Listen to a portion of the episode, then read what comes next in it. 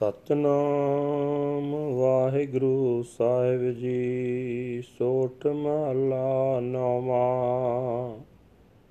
ਪ੍ਰੀਤਮ ਜਾਨ ਲਿਓ ਮਨ ਮਾਹੀ, ਆਪਣੇ ਸੁਖ ਸਿਉ ਹੀ ਜਗ ਪਾਂਦਿਓ ਕੋ ਕਾਹੂ ਕੋ ਨਾਹੀ। ਪ੍ਰੀਤਮ ਜਾਨ ਲਿਓ ਮਨ ਮਾਹੀ, ਆਪਣੇ ਸੁਖ ਸਿਓ ਹੀ ਜਗ ਪਾਂਦਿਓ, ਕੋ ਕਾਹੂ ਕੋ ਨਾਹੀ ਰਹਾਉ। ਸੁਖ ਮੈਂ ਆਣ ਬਹੁਤ ਮਿਲ ਬੈਠਤ, ਰਹਿਤ ਚਹੋਂ ਦਿਸ ਕੇ ਰਹਿ ਵਿਪਤ ਪਰੀ ਸਭ ਹੀ ਸੰਗ ਛਾੜਤ ਕੋ ਨ ਆਵਤ ਨੇਰੈ।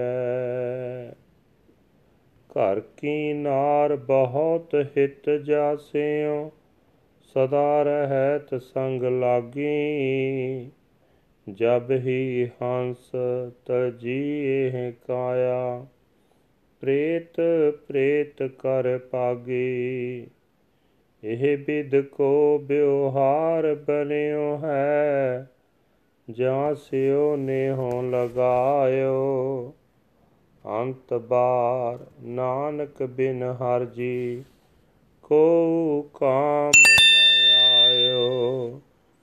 ਇਹ ਬਿਦ ਕੋ ਬਿਵਹਾਰ ਬਨਿਓ ਹੈ, ਜਾਂ ਸਿਓ ਨੇ ਹੋ ਲਗਾਇਓ।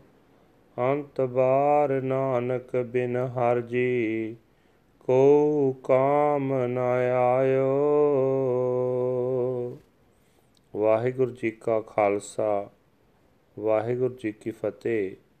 ਇਹ ਹਨ ਅੱਜ ਦੇ ਪਵਿੱਤਰ ਹੁਕਮਨਾਮੇ ਜੋ ਸ੍ਰੀ ਦਰਬਾਰ ਸਾਹਿਬ ਅੰਮ੍ਰਿਤਸਰ ਤੋਂ ਆਏ ਹਨ, ਸਹਿਬ ਸ੍ਰੀ ਗੁਰੂ ਤੇਗ ਬਹਾਦਰ ਸਾਹਿਬ ਨੌਵੇਂ ਪਾਤਸ਼ਾਹ ਜੀ ਦੇ ਸੋਠ ਰਾਗ ਵਿੱਚ ਉਚਾਰਨ ਕੀਤੇ ਹੋਏ ਹਨ।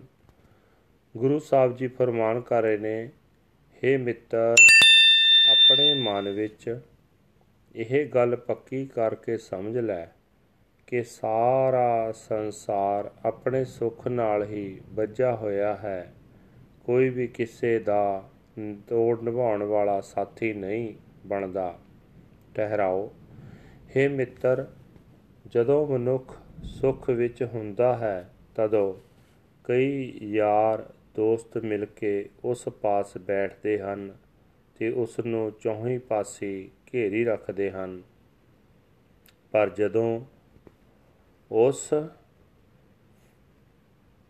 ਦਾ ਉਸ ਨੂੰ ਕੋਈ ਮੁਸੀਬਤ ਪੈਂਦੀ ਹੈ, ਸਾਰੇ ਹੀ ਸਾਥ ਛੱਡ ਜਾਂਦੇ ਹਨ। ਫਿਰ ਕੋਈ ਵੀ ਉਸ ਦੇ ਨੇੜੇ ਨਹੀਂ ਟੁਕਦਾ।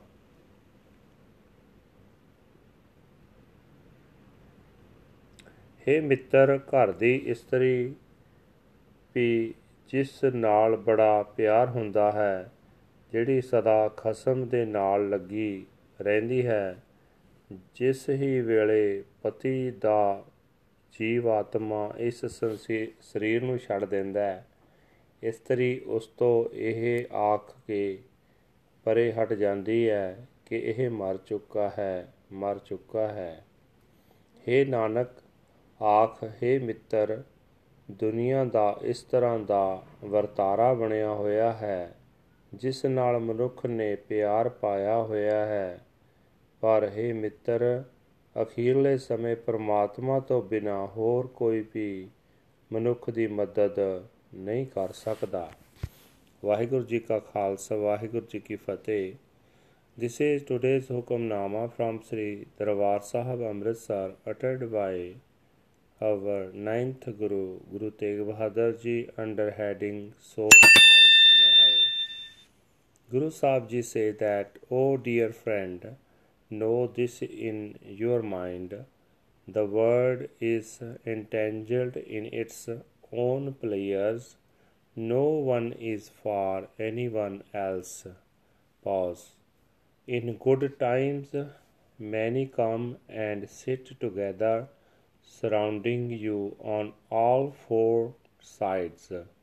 But when hard times come, they all leave, and no one comes near you.